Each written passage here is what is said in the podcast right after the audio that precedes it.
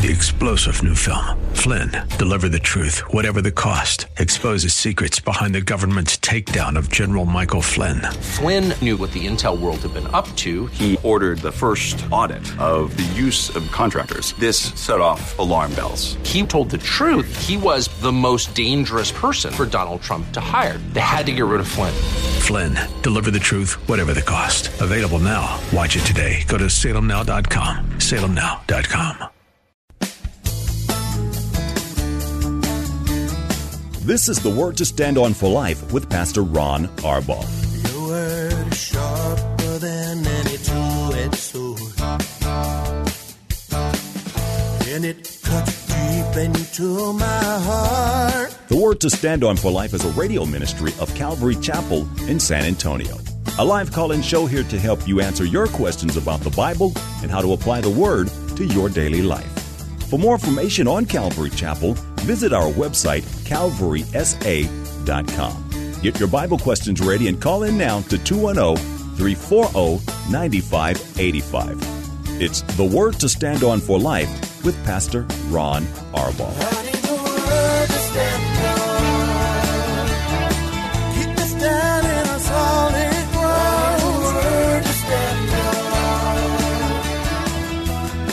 Welcome to the show. It's Friday. Thank you for tuning in.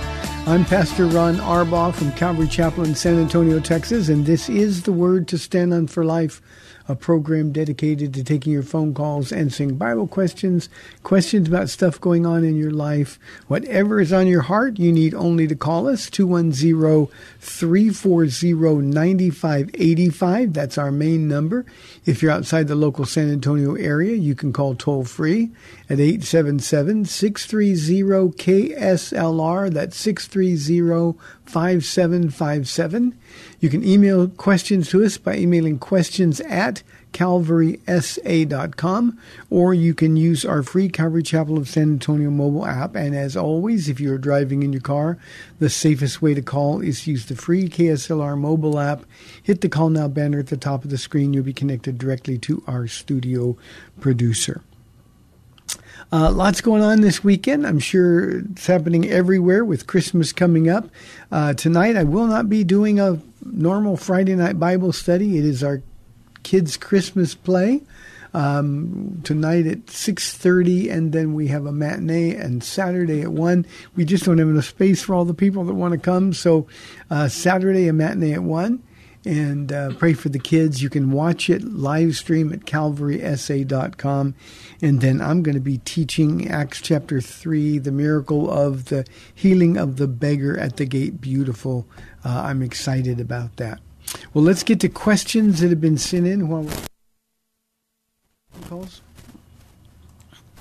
Here's a question from Lynette. Lynette, who always has revelation or end times questions. She says, Why did you change your understanding of the great supper of God from the 45 days between Daniel 12 12 and 12 13 to the 30 days between Daniel 12 7 and 12 12? Is this to match your tribulation doctrine? You know, it won't take Jesus 45 days to set up his kingdom. He's God. Lynette, Lynette, Lynette, you, I, I said the other day, you're reading a bunch of crazy stuff or listening to a bunch of crazy stuff, and you need to focus just a little bit. I appreciate your interest. I really do. I haven't changed my understanding of the Great Supper of God in the 27 years that I've been teaching the Bible here at Calvary Chapel of San Antonio. Um, when you say you, it won't take Jesus 45 days to set up his kingdom, he's God, it's not like at the beginning where he created everything in seven days. Um, there's a mess to clean up. Now, I'm going to be as careful as I can to be sure that this makes sense to you, Lynette.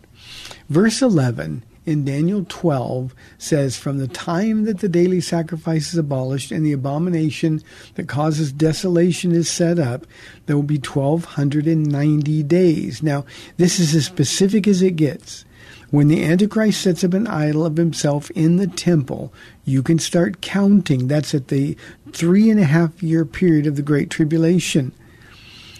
1290 days until everything is complete. And then he says this Blessed is the one who waits for and reaches the end of the 1,335 days. Now, the book of Revelation, specifically in two places, uses 1,260 days. That's again exactly the three and a half years to describe the ministry of the two witnesses and for the amount of time, the exact amount of time for Israel to be sheltered away from the attack of the Antichrist. So, what's the next 30 days? Um, this is what I've always taught. Um, those 30 days is going to be the great supper of God, and it's going to take that long for it to be finished. Now, we need to remember that there's going to be bodies scattered all over the earth.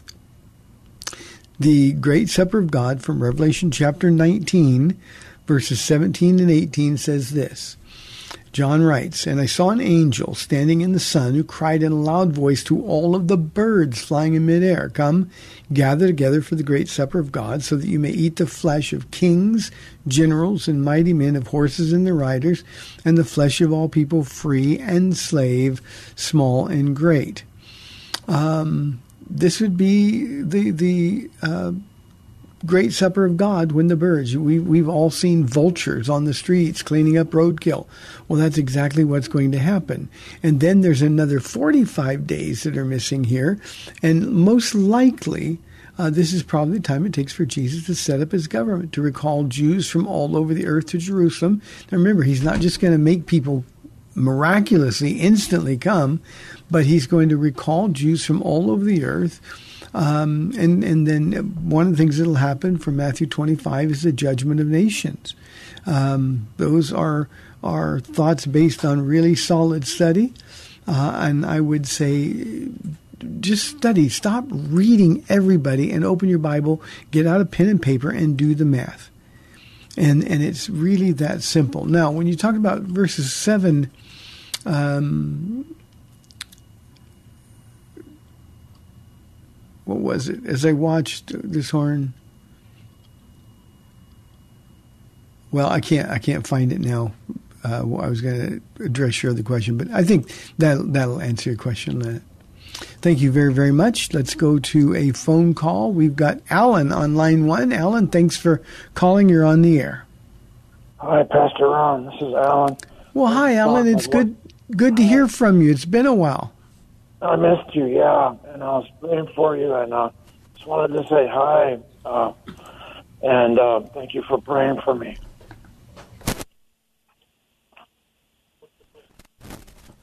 Well, we've been praying, Alan. Got do you have a question or a comment you want to make? Oh, God bless you. I just wanted to tell you I missed you, and uh, well, Jesus and you, and God bless you. Oh, thank you, Alan. Thank you, Alan. Hope you're feeling better and you are constantly in our prayers. I appreciate it very, very much. Alan is one of those guys who uh, physically suffers. I mean, he's got just a lot going on in his life, and um, Alan and Ruben, who we hear from a lot, if you uh, can uh, think of it, if he comes to heart and mind, uh, remember to pray for Alan. Thank you, Alan. I appreciate knowing that you're doing better. Randy's question is this How do you interpret Genesis 32? Did Jacob really wrestle with God, and why couldn't the angel overpower Jacob? Randy, Jacob, Genesis 32 is one of the most important and most personal passages in the Scripture to me. Uh, in all the Bible. When I was a brand new believer and I was struggling so mightily, my life, you know, had sort of disintegrated, fallen apart because of my sin. And uh, I got saved, and you know, you still got to deal with the consequences of it. And in Genesis 32, when Jacob says, I will not let go until you bless me, um, um, that that was really my mantra when I would walk and pray or when I would run, whatever it was doing. Um, especially when I was running, I would just, I will not let go. I will not let go. I felt like I was under spiritual attack. I felt like the world was caving in on me, but I was determined I was going to hold on to Jesus. And that line just gripped my heart. And uh, Randy, that, that's actually something that I say daily um, before the Lord when I get my, my day started. Lord, I, I will not let go until you bless me. And and then there's some other stuff that goes with it, but but that's all from Genesis 32. So the the answer to the question is yes. Jacob really did wrestle with Jesus. That's who he was wrestling with. Um, and it was a wrestling match for control of his will. Now, Jacob, you remember, Randy was was uh, one of those guys who was so carnal.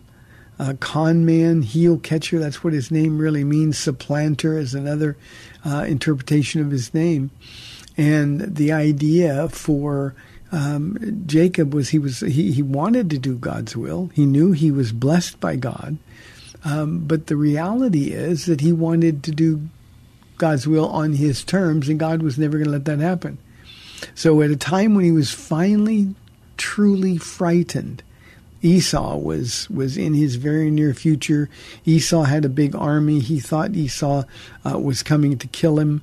Um, that was a pledge that Esau had made many, many years before. And now that Esau was on the horizon, um, he was all alone. Um, and, and that's when Jesus appeared to him in a wrestling match. And literally, it says all night. And, and the fact that the angel of the Lord, which is Jesus, it's a, a definite article, the angel of the Lord. Um, um, when it says he couldn't prevail against him or couldn't overpower him, it simply means that he could not overpower the will of Jacob. In the same way, God won't overpower your your free will, Randy. You got to come to Him. You got to surrender to Him uh, on your own, of your own free will. And um, Jesus was holding on to Jacob all night long, while Jacob was trying to get away. And finally, as the morning broke, Jacob um, was going to get away, and Jesus let him go. Okay, I'm done wrestling with you. I let him go. But before he let him go, just before he let him go, you remember, he touched the socket in his hip. And the result of that was Jacob would walk with a limp the rest of his life. And it was in that instant when Jacob realized the power that he was trying to get away from.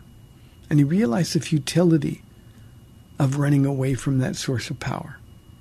Now, we all have to get to that place to come to Jesus. You know, we got to stop trying to figure out ways to get over. We got to stop trying to figure out how to get God to do things our way. It's just a matter of we got to come to that place of surrender. And that's where Jacob was. But but in his case, God had to give him a lamp, had to, had to show him that power.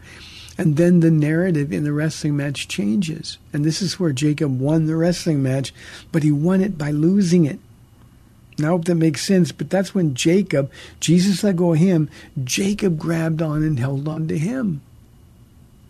And that's when Jacob uttered those words I will not let go until you bless me. And that was the turning point in the rest of Jacob's life. It was from that point forward, not perfectly, of course, because Jacob was still Jacob. But from that point forward, Jacob was on the path that God set out for him. So from that point forward, um, Jacob really, for the most part, wanted to do things God's way. So, Randy, great question. Thank you very much. I love to talk about Genesis 32. And uh, just to everybody out there, I'm not exaggerating a bit when I say I do this every day. That, that verse will never, ever leave me. Uh, it's my lifeblood, and I actually do it physically. I'll hold my hand out and, say, Jesus, uh, today of my own free will, I choose to serve you, not by might nor by power, but by your Spirit in your name and for your glory. And then I have to be honest and say, but I can't do that on my own, Lord. So I offer my hand by faith I take your hand in faith, and I will not let go until you bless me. And then I do the same thing with my left hand extended toward Paula. Most of the time, it's I'm just by myself, but but just figuratively, she's there. And we will not let go. We're one flesh. We will not let go until you bless us. Thanks, Randy. I appreciate the question. Teresa says, Is it a lack of faith to have insurance, health insurance, or life insurance? My pastor says we should be giving money for spiritual things and trust God for temporal things. Teresa, your pastor is really, really, really wrong. And if he actually said that, then you're in a church that is so out of balance and so dangerous that you need to run, run, run. Uh, a lack of faith to have insurance. We're to occupy until Jesus comes. You know, I really believe Jesus is coming soon. I hope he comes before I die of whatever causes um, um, will, will make me die. Um, but but but not to have insurance. I mean, what if I left Paula behind with no insurance? How how would that be loving? How would that be occupying or taking care of things? And and for a pastor to say that you should be giving money for spiritual things, no doubt he means you should be giving money to the church, um, to him um, uh, and that's an expression of faith. Um, you know, we need to be obedient. As a pastor, you know, I have dealt with too many deaths where uh, the wife was left, you know, without the ability to make a living, uh, you know, without a job that paid enough money to live. You know, in many cases, she'd been a wife and a, and a mother, um, which is noble thing to do. And all of a sudden, husband is gone, finances are a mess, and he left with no insurance. And there's just no way that somebody who really loves God would do that to somebody God loves. So, no, it's not a lack of faith at all uh, health insurance. Um, you know, I'm old enough now that I have Medicare. Um, I kind of rolled the dice until I got old enough. But the idea here is no insurance is is a wise thing to do, and uh, your pastor is just wrong, and that's so so very unhealthy. So if in fact Teresa he said that, that's a church that you need to run away from. Ooh, that just makes my spine shiver. 340-9585 for your live calls and questions. Here's a question from Michelle. I get this question quite often. Uh, she says, How do I answer someone who says God approves of slavery? Uh, what I do, Michelle, is tell them to actually read the Bible. Don't just parrot what somebody else says. God doesn't approve of slavery. Um, he writes that men stealers aren't worthy of the kingdom of, of heaven. In other words, he's saying they're going to go to hell. Um, when God deals with slavery throughout the Bible, Old Testament and New, he's simply dealing with the reality of the world that we live in, a fallen world. And um, um, when somebody says God approves of slavery, oh, what they really mean is, well, God should have prohibited it. But remember, especially when people were getting saved in the New Testament, they had to be equipped to deal with the world that existed, not the world the way we want it to be, not some idealistic utopia. And slavery was a just a fact of life. In fact, slavery has always been and still always will be a fact of life. And as Christians, we have to deal with the world that we live in in New Testament times in the Roman Empire, slaves outnumbered free men four to one. That was just the way it is. Slavery was an economic condition. Now, I want everybody to understand that slavery biblically had nothing to do with skin color, had nothing to do with race. It had everything to do with either peoples who had been conquered in war or economics.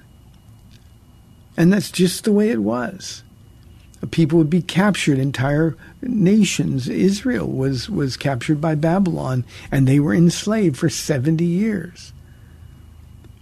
So anybody who says that God approves of slavery hasn't actually read the Bible. And Michelle, just as a as an afterthought, whenever somebody who doesn't believe in the Bible, somebody who doesn't believe in God, tries to quote the Bible, I just tell them, don't even bother. You have no idea that you haven't, you've never read it. And I've actually had people say, Well, I've read the Bible. Okay, how far did you read? And the answer is never. Well, I read it all the way through. It's it's always, well, you know, I, I got it till we got to this point, and then I just didn't understand whether it's the flood or whatever it is. But the reality is, is God hates slavery. He hates uh, people who who take advantage of less fortunate people. And over and over and over, God tells His people how to react to people who are in less fortunate situations than we are, that we are to love them, we're to welcome them, we are to show hospitality and love toward them. And uh, slavery does none of those things. But slavery was a fact of life. Michelle, just for fun, it's the shortest book or one of the shortest books in the Bible.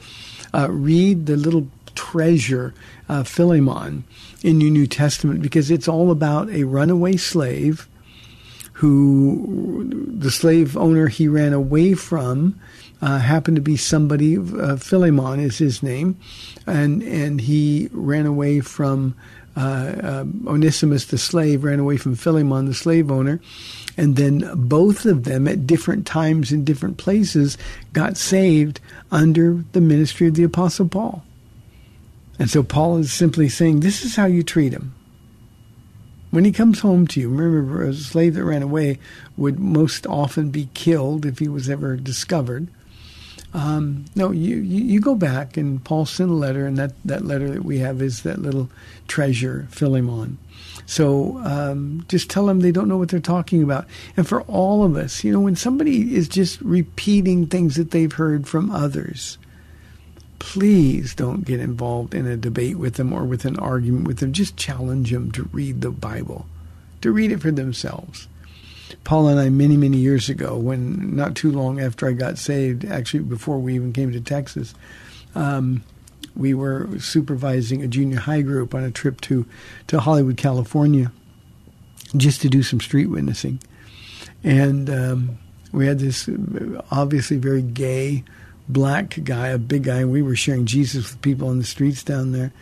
And said, Can we tell you about Jesus? Oh, no, I don't want to hear anything about Jesus. He supports slavery. And so we started to have a conversation with him, but he didn't care what the Bible really said. All he cared about was his perspective on things. So just don't even bother with it. Here's a question from Jerry. Pastor, when the honeymoon phase of a marriage ends, how can the passion return? Jerry, marriage is hard work, unless you're married to Paula. Marriage is hard work. Um, um, and the honeymoon phase never needs to end. Um, but, but you have to work on it. You have to work at being loving. You have to work at being kind. You've got to be filled with the Holy Spirit uh, because only then can you demonstrate the fruits of the Spirit love, joy, peace, patience, kindness, goodness, faithfulness, gentleness, and self control. And so what you have to do is is is walk in the power of the Spirit. You've got to look at your wife, Jerry, um, the way Jesus does. You've got to make her feel beautiful. I tell the men in our church, your job, man, is to make your wife feel like the most beautiful, most precious, most loved woman on the face of the earth. And eh, she needs to feel safe with you. And if Jesus is at the center of your relationship, if you're in the Word of God together, if you um, are um, praying together, um, believe me, passion doesn't have to return because it never leaves. So what we've got to do is we've got to work at staying close to one another. I had a, a, a, wonderful email this morning that was sent to me about somebody who, who just said uh, basically they're saying, you know, you've been telling husbands and wives to read together for the whole time we've been there, and and uh, a couple of years ago um, uh, we found out just how true it was, and this this man and his wife have been reading together, and and and you know, the, the, you look back and say, well, what took me so long? Um, Jerry, read the Bible to your wife. Pray with her. Uh, take walks with her. Make sure that she understands that she's loved and safe with you. And she will love you. She will respect you. And believe me, when that's the case, passion is not going to be an issue. So be the godly husband that Jesus wants you to be for her. And let him supply the passion, Christ in you the hope of glory? Good question. Thank you very, very much. Here's a question from Alan, a different Alan than our caller. Um, Pastor Ron, what is the age of accountability for children? Alan, nobody really knows. Um, the reality is that that the age of accountability changes uh, from person to person based on uh, age, intellect, understanding, um, um, capacity to understand, uh, I've known, as I've said on this program before, kids as young as four who completely understood um, the gospel of Jesus Christ, understood they were sinners, understood they needed to be forgiven, and and uh, and truly accepted Jesus Christ and were born again. Uh, likewise, I've met 15 year olds who I didn't believe were accountable. They didn't have a, a sense of understanding. Um, but God knows. And see, that's the thing that we don't have to worry about. God knows. I've had people argue with me that the, the Jewish boys were bar mitzvahed at um, uh, the age of 12. And, and so that's the age of accountability. No, it's different for everybody. And all of our capacities to know, to understand things is different. And we, this is one of the places that we got to rest uh, in the goodness, the fairness, and the justice of God. Alan, I treat everybody like they're accountable. I want to tell them. Um, and, and, you know, that doesn't mean I think they are. It just means that that they're going to hear the gospel and they're going to hear about Jesus.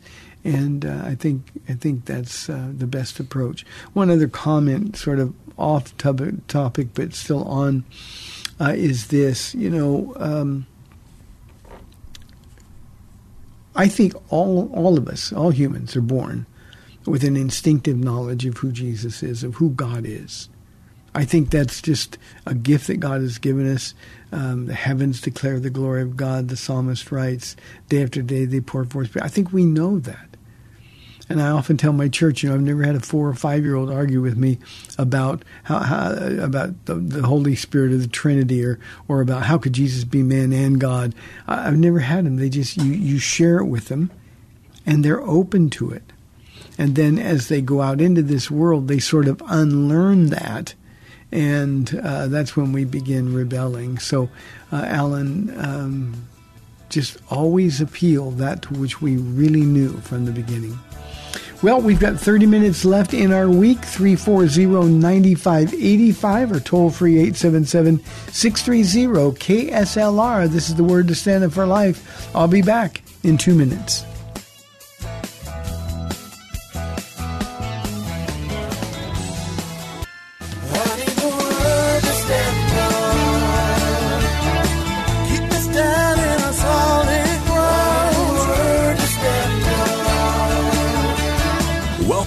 To the Word to Stand On for Life. We're taking your calls at 340 9585 or toll free 877 630 KSLR. Now, here's Pastor Ron Arbaugh. Welcome back to our final half hour of the week. We'd love you to participate. 340 9585 for your live calls. Here is an anonymous question that always tugs at my heart when I get one. Um, Pastor, God helped women who couldn't get pregnant have children in the Bible. Sarah, Hannah, and Mary are examples. Will God help me? These are really, really hard things. Um, obviously, uh, now I would disagree with Mary. Mary had no problem having babies. She had a bunch of them after Jesus. Um, but uh, Sarah and Hannah were certainly um, wonderful examples, and, and God had a plan for them. Uh, Hannah, in particular, you know, um, her husband Elkanah had another wife, and uh, evidently she just kept popping out babies. And uh, poor Hannah uh, was beside herself, and she'd cry out to God. And it was always God's plan to give her a baby, but He wanted her to have a very special baby. Not just any baby, but a special baby. And of course, Samuel was a, a prophet and a judge, a man that we read a lot about in our Old Testament and he wanted Sarah. I'm sorry, he wanted Hannah to get to the place where he, he, he she'd finally say, "Lord, if you give me this child, I'll give him to you." I just want a baby. He's yours. I'll give him to you. And that's exactly what she did. And then, of course, her womb was open and she had other children as well.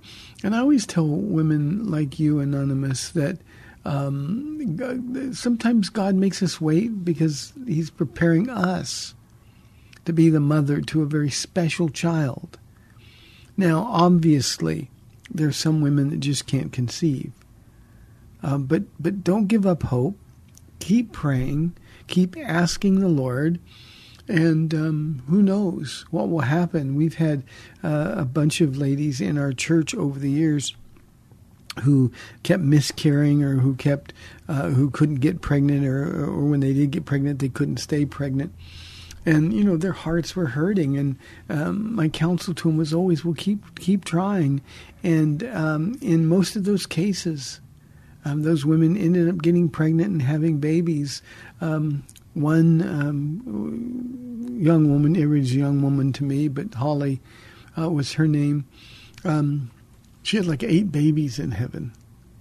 And and finally she got pregnant. She she didn't. She was about to give up, and we were in an afterglow, and the Lord gave me a word for her, and that word was was God hears you.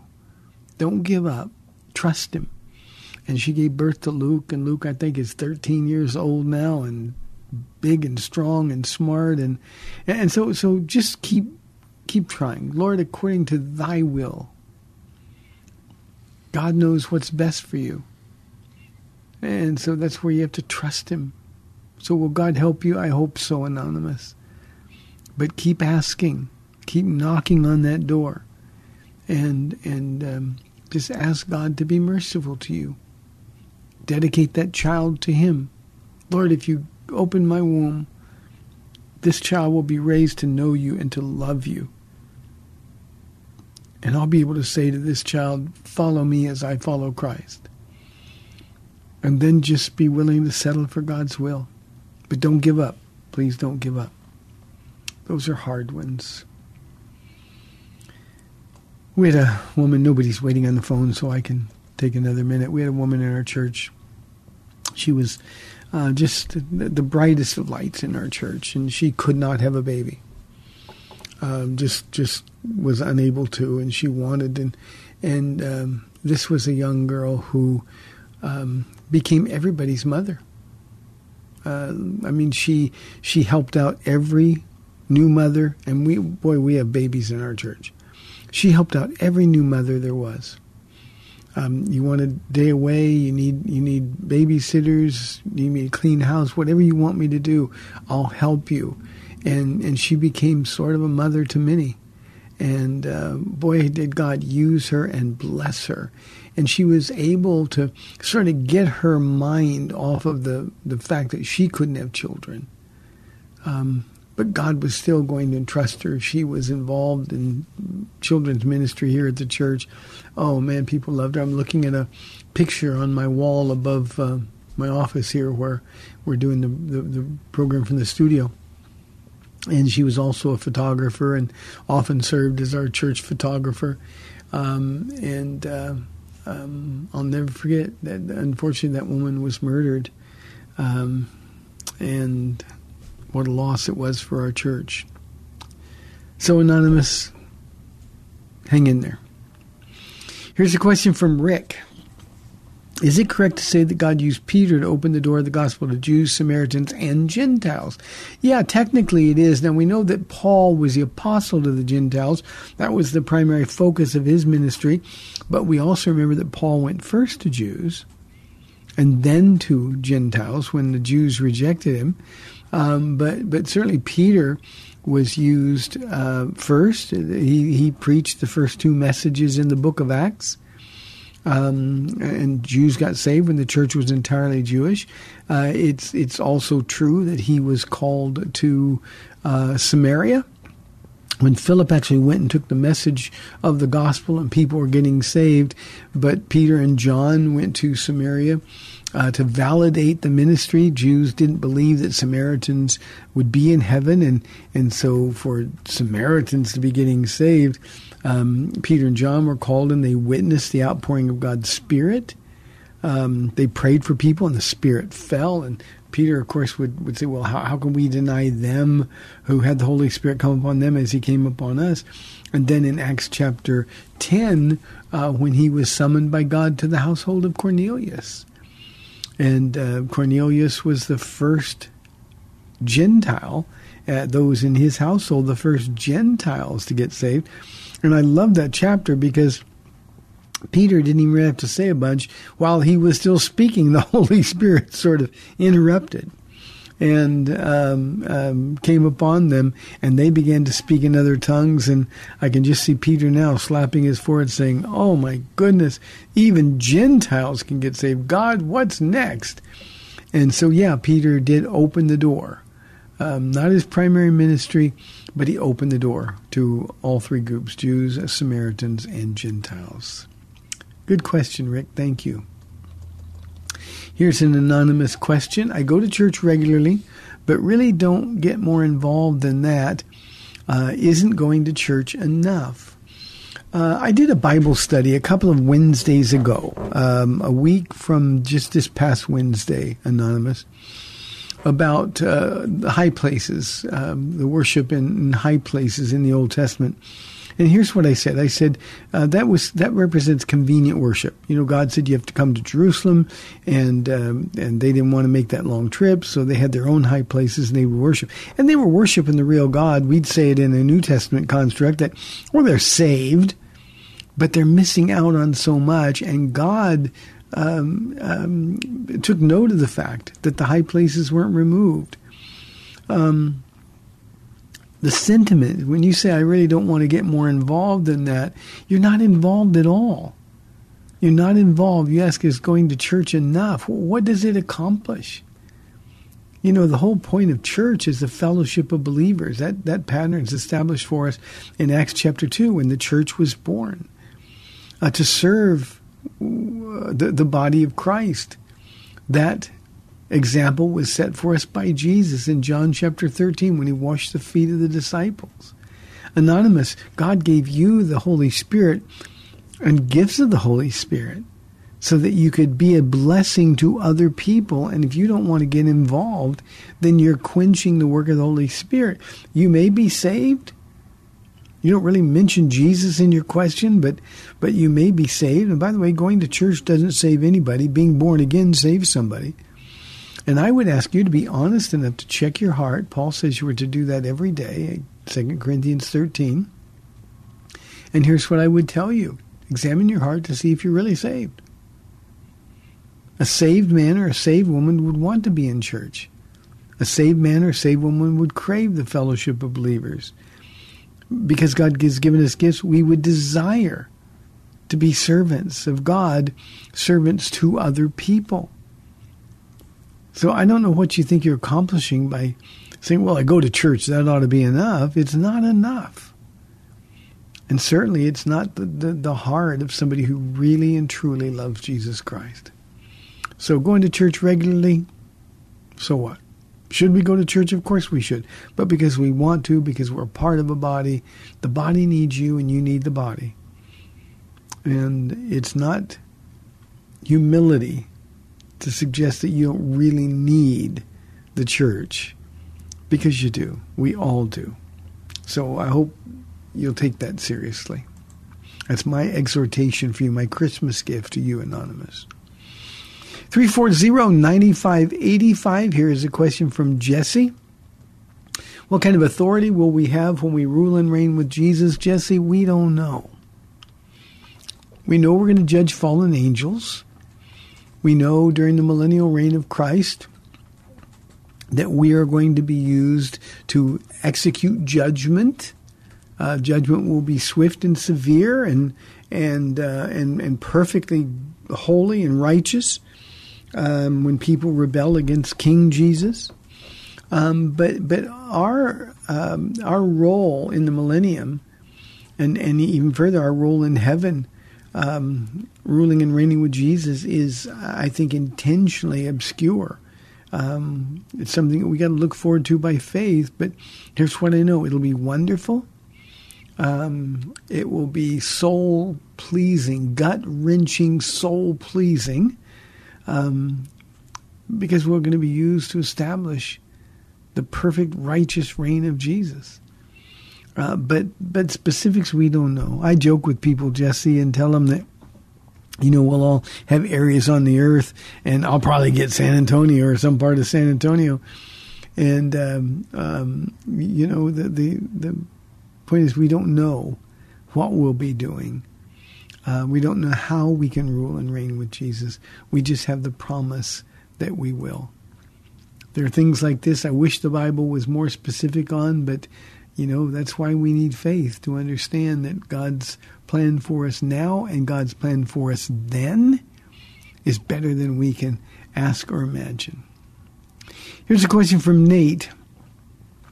Who are those to whom Jesus says, Depart from me, for I never knew you? Um, remember that Jesus is talking to the religious leaders and always a crowd of other Jews around. And the religious leaders, of course, were supposed to be God's representatives to the people. A priest had two jobs represent the people to God and God to the people. And uh, they thought they were saved because they were Jews. They were descendants, physical descendants of Abraham.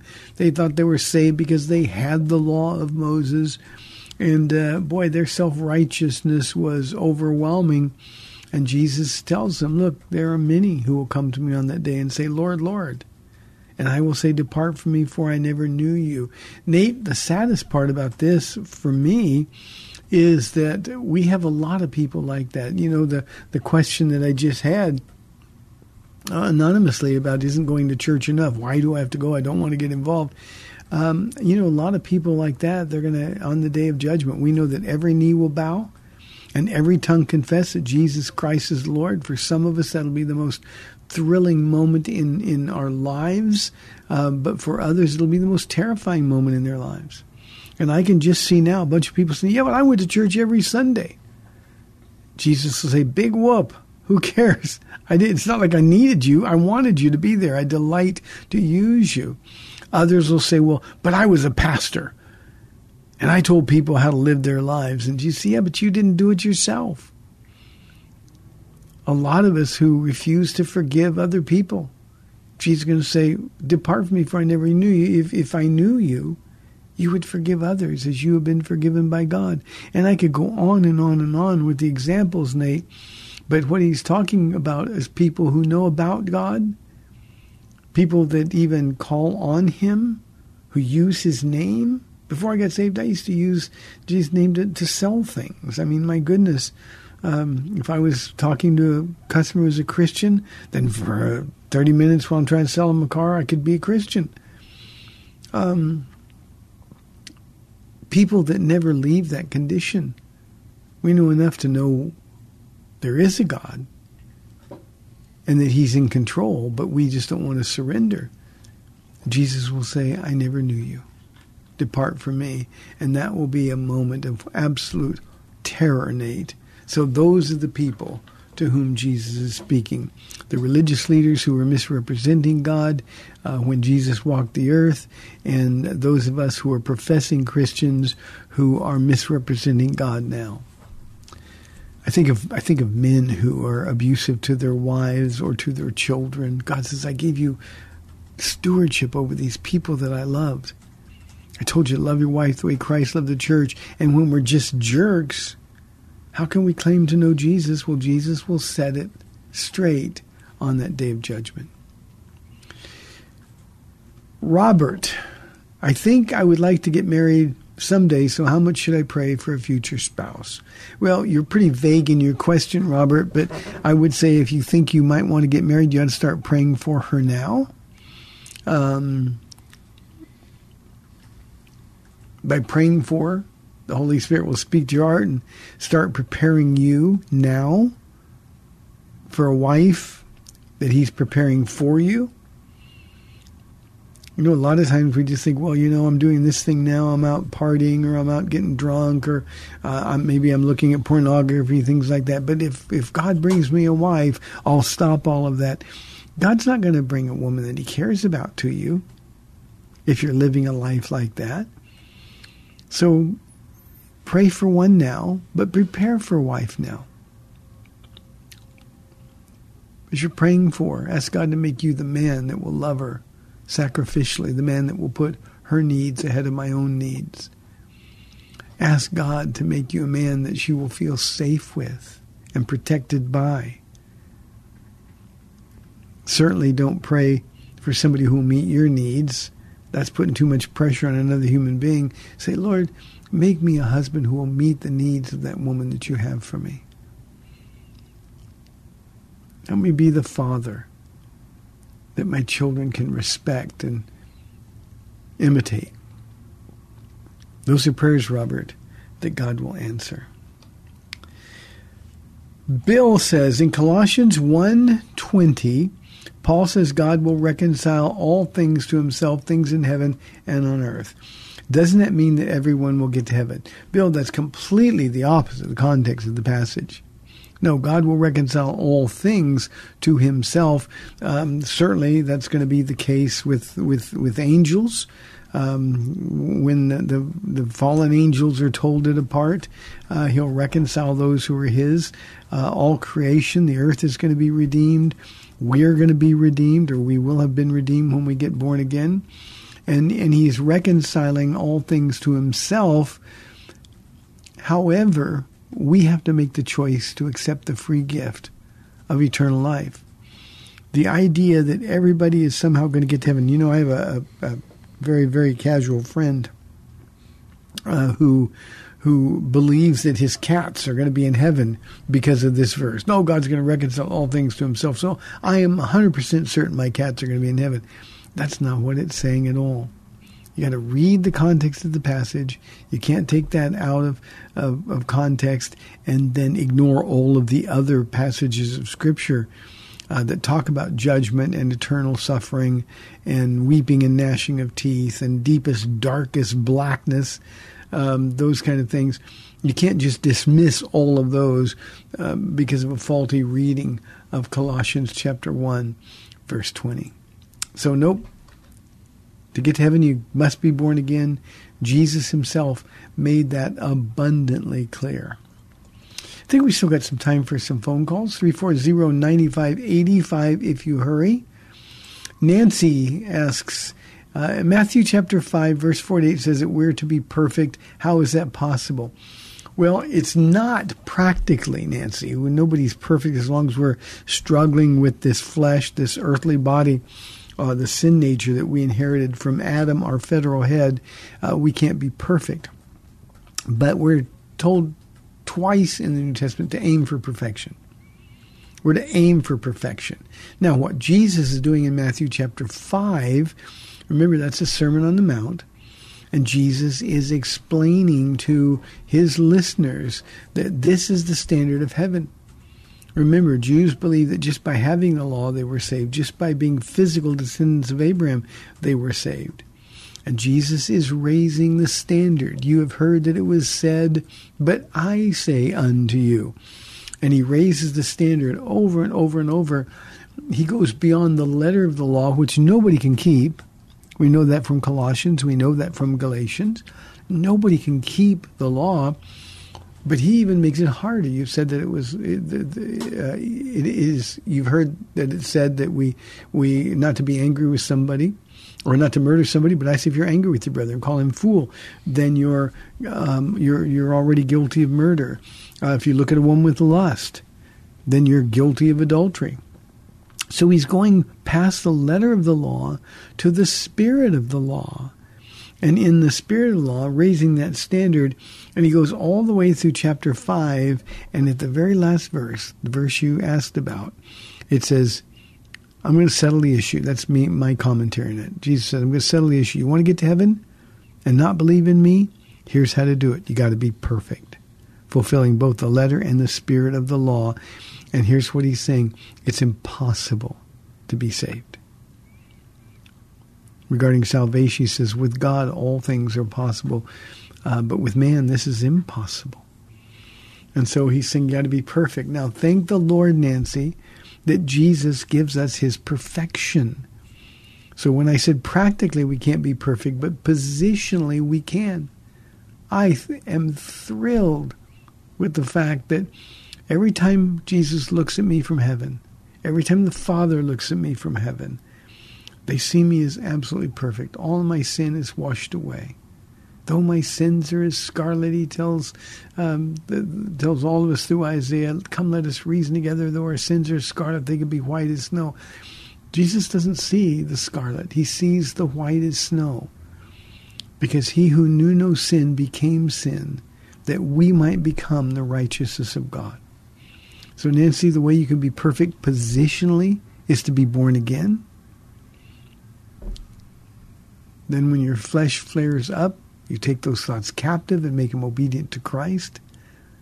We pick up our cross daily, saying no to us so we can say yes to the Lord.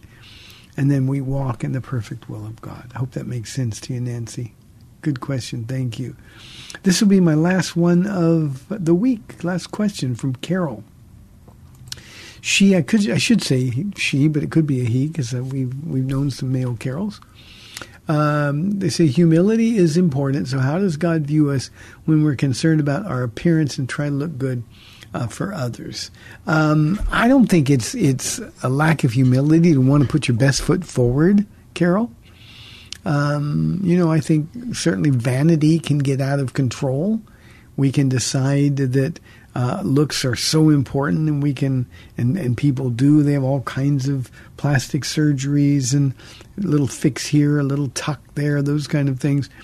And the only thing I would say is, while, while there's nothing sinful about doing those things, we really need to examine our hearts before doing it. But I think we all ought to put our best foot forward. Remember, we're witnesses of, of Christ. Our lives need to be rich and full.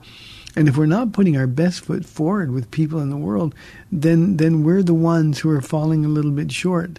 Um, I want to look good. You know, I've got only so much to work with, but you know, I want to look good. I want my clothes to match. I want them to be ironed. I don't want to be tacky. Um, those kind of things. So uh, I want to look good. I want to look good for Paula. Paula always works hard to look good for me. Um, women, not just women anymore, but primarily women, still use makeup and things like that. All of that's fine.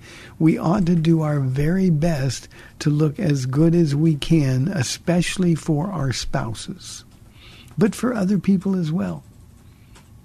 And you know, one of the things that we can apply, I think, in a positive way um, we need to look good not just physically, but but we need to have attractive spirits. We need to be men and women who are filled with the joy of the Lord. We need to be men and women uh, who who actually look like we're grateful to God for the things that we're doing. So uh, I think we can do all those things and still be humble. You know, the Bible tells us we're to do all things as unto the Lord. And I think inherent in that, Carol, is putting our best foot forward uh, no matter where we are or what we're doing. Good question. Thank you, Carol. Well, that does it for this week. Lord willing, I'll be back on Monday on AM 630 The Word tonight and Saturday tonight at 6.30 and Saturday at 1 o'clock we're going to be having our children's Christmas play. On Sunday, Acts chapter 3, the first 11 verses. May the Lord bless you and keep you. We'll see you next week.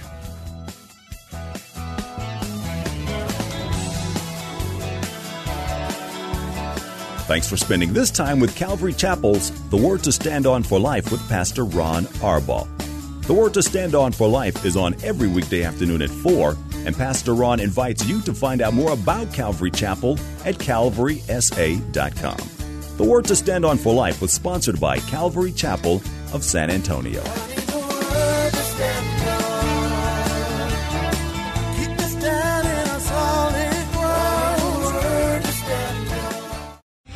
Three star general Michael J. Flynn, head of the Pentagon Intelligence Agency, knew all the government's dirty secrets. He was one of the most respected generals in the military. Flynn knew what the intel world had been up to, he understood its funding. He ordered the first audit of the use of contractors. This set off alarm bells. The explosive new documentary, Flynn, Deliver the Truth, Whatever the Cost, uncovers the facts behind this scandal. Flynn told the truth. He was the most dangerous person for Donald Trump to hire. I find out the worst enemy that I'm going to face in my life is right here in America. They took my assessment and they wanted me to change it. And I was like, I'm not changing it. They had to get rid of Flynn. With in depth interviews, archival footage, and never before seen personal records of the man behind the headlines. I just felt like I was drowning. Flynn, deliver the truth, whatever the cost. Available now. Watch it today. Go to salemnow.com. Salemnow.com.